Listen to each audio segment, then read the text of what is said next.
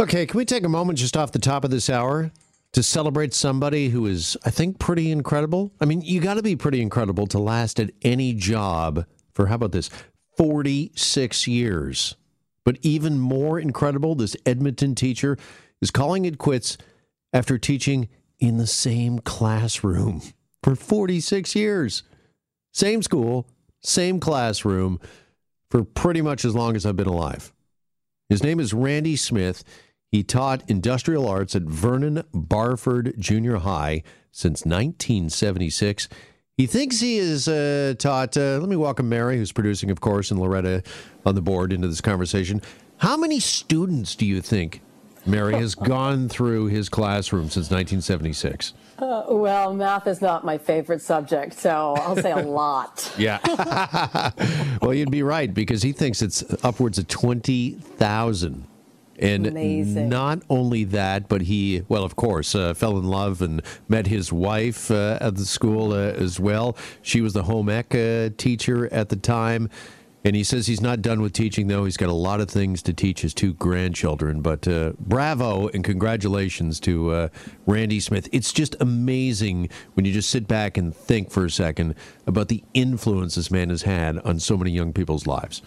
Absolutely. Way to go. And, you know, I mean, if we think back, right, Jeff, we could probably, and Loretta, we could probably think of some of those teachers that made that kind of impact on us. Maybe not the 46 years, but, you know, who are really dedicated to their class and their kids. Yeah, for me, it always is first and foremost, and kind of funny since I detailed for you, I think, just last week how bad, okay, crappy I am at math. But it was my grade eight math teacher, Mr. Rhodes. And he was so good because, I mean, if you could get me interested in math, you're doing something right. It was like every day you went into his class, it was like he was putting on like a, a show. He was entertaining. Wow. He worked hard to get to get your attention, keep your attention. And I still remember he had a catchphrase. Every time somebody got a question wrong, he would always go, "Ah, Chihuahua." No! That's adorable. Yeah. The big colorful suspenders on. And listen, teaching is such a tough job. I really appreciate anybody who can do it to the level he did. Mary, is there somebody for you that kind of really stands out? Yeah, absolutely. Mr. Craig Lee. Mr. Craig Lee was an elementary school teacher of mine and similar approach, so enthusiastic, so much fun, always just a bright light when you'd walk in the room. And he also taught music and he just was so full of joy and he made everything so effortless, even if you were struggling with the subject, you know, because elementary school teachers would teach a lot of different things. And he was just always so inspirational. And I had the opportunity to have him on this radio station because he was actually on the Diamond Princess when it docked in Japan. And even to this day, when we reconnected and now we're connected once again on Facebook, he was still educating. He was still informing and reminding people about what's important in life and telling us when it was early, early days in this COVID situation, explaining and helping to educate and inform what we should all do to stay safe. And Can I ask you when you reached out to him, sorry, and contacted him, did he remember you right away? He did. Okay, did he remember you in a good way or a bad? Was he like, "Oh, Mary," or was he like, "Oh, hi, Mary"? he returned he returned my call, so I'm guessing it was good.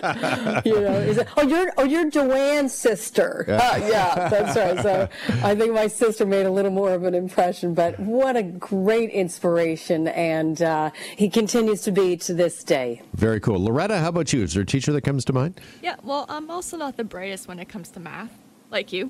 Welcome to the club. You're in good company. but my favorite teacher was a math teacher, Mr. T. He was amazing. Not the Uh, guy from the A team. No, no, No, no, no. okay. that would have been really cool, though. um, but no, he used to reward us. He used to help us out, if, especially during tests, like if we had any questions. And if he saw that we were really, really putting in an effort, he would, this was back in elementary school, he would stamp our uh, cards. He would give us two stamps so that we would be one step ahead to go to the dance. Oh, like a two for one Yeah, deal he would give you. yeah. And he helped you on tests as well? He did. Wow. He really did. But only if he saw if we were really putting in the effort. All right. Well, here's a, a, uh, pretty good teacher in his own right, uh, Professor Paul Delaney. He's been standing by on the line. He, of course, is our uh, space expert, and he joins us now from a York University. Paul, good afternoon. Hi there, Jeff. Interesting conversation you guys are having. Teachers are so, so important. oh, absolutely. Could you imagine, though, being in the same classroom for 46 years? That that does sound a touch claustrophobic to me. Hat goes off to him, no question. uh, I'll tell you this though: the, the funniest part of the story is because we all have one or well, maybe four or five if you're in high school, right? Uh, yearbooks where you've had to take a, a picture. He's been in the school yearbook for 40 plus decades, 46 years. So it's funny you can just flip through and uh, you know it's a timeline of his uh, life. He's uh, 40 every year he's documented his appearance. Great continuity. uh, just just before we get chatting on other things, Christa McAuliffe, who was the uh, school teacher astronaut who unfortunately uh, perished during the Challenger incident, had a wonderful statement that she issued just before the launch. I, you know, I touch the future. I teach. And I am sure that that resonates with all teachers, including this gentleman in Edmonton. Absolutely, absolutely. Since uh, obviously we have you here to talk uh, space, we want to start uh, with uh, Mars because there's a new study out, uh, Paul, that suggests we only need roughly 100 people to colonize uh, Mars. Doesn't that sound a little low? It does to me. Uh, you know, we've all read lots and lots of science fiction and we've watched SF movies, and they seem to suggest that a larger colony base than 100 people is needed. Uh, but uh, as this particular article indicates, there's never actually been a really clinical study done to actually ascertain what is the minimum number take your resources, have your genetic uh, mix in the pool, uh, the various professionals that you need, and so put it all together. And now that we know what resources exist on Mars, put all that sort of in the mix and what's the magic number? And the number appears to be about 110.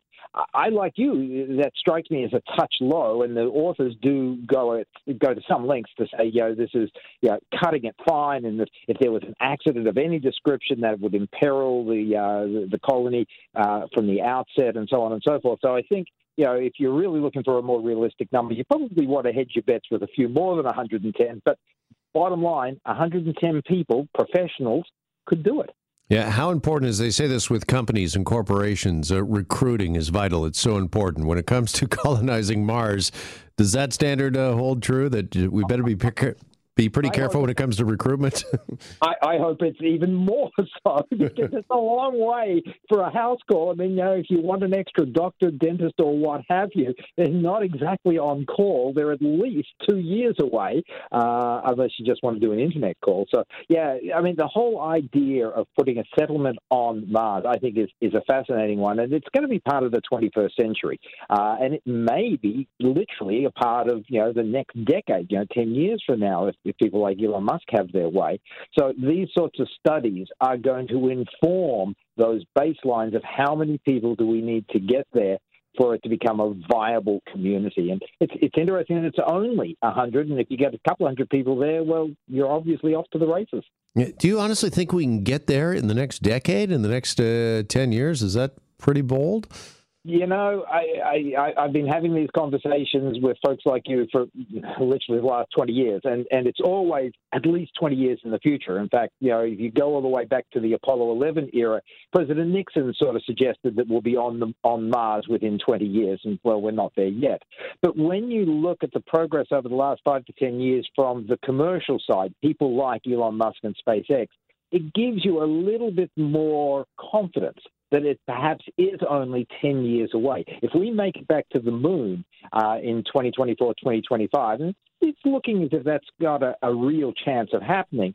If SpaceX continues with its big Falcon rocket, its super heavy lifters, then the mid 2030s is not unrealistic for being on the surface of Mars. All right, here with our space expert, Paul Delaney. Since we are talking uh, timelines, Russia has just announced, uh, Paul, that they will conduct the first spacewalk with a private tourist from the International Space Station in 2023. I'm going to remind everybody we're in 2020. It's not that far off. No, it's not. I mean, you know, Space Adventures has been taking um, tourists to the International Space Station literally since 2001. There have been, I think, nine or ten space tourists so far. Uh, and now they're getting back into the business, shall we say, because Russia has a few seats. The only reason it stopped is that Russia was the only crew, the only vehicle in town that could take people up to the International Space Station. And of course, all of their seats were needed for the the, the, the, the real astronauts, shall we say. Now that we've got uh, you know SpaceX taking U.S. astronauts up, Soyuz has a few spare seats, and they're being sold for cash uh, to space tourists. So, yeah, we're going to see three or four space tourists in the next two to three years. And interestingly, as you say, one of them is going to go for a walk. Uh, a bit of spare cash is needed here, by the way. Uh, it's probably about a $15 million stroll uh, outside the space station, and that's excluding probably the 20 to 30 million to get you up there. Could you imagine doing this, Paul? I mean, it's one thing to go into space and then be on the International Space Station. Isn't it something else? I mean, you're definitely taking it to another level if you decide you're going to do a spacewalk. Absolutely. I mean, you know, there's no doubt in the world that all of the astronauts who have ever come back uh, to talk about their experiences in Earth orbit they their eyes literally just you know far off glaze when it comes to the spacewalk. It's, it's obviously a very magical experience. It's full of effort and work and so on because you're outside working really hard for the eight hours. But talk about a room with a view. I mean, you know, these these folks just love it. So I, am sure that the space tourist is going to be absolutely blown away. But I hope they've got three tethers on them. I mean, it's not for the faint of heart. Space is difficult, uh, and to be outside in you know a completely weightless environment with with nothing around you, yeah, it'd be a bit scary. yeah, scary and demanding. I mean, what sort of training is somebody going to have to go through to be ready to do this? Well, I mean that's that's the difference between you and I, sort of, you know, getting ready to run a small marathon, and a real professional who's going to run a marathon. When you're going outside to work in a spacesuit, it takes literally months, if not a year, to perfect your technique in you know buoyancy tanks. You've got to be at the peak of physical fitness. Your endurance has got to be high, and so on and so forth. It's hard.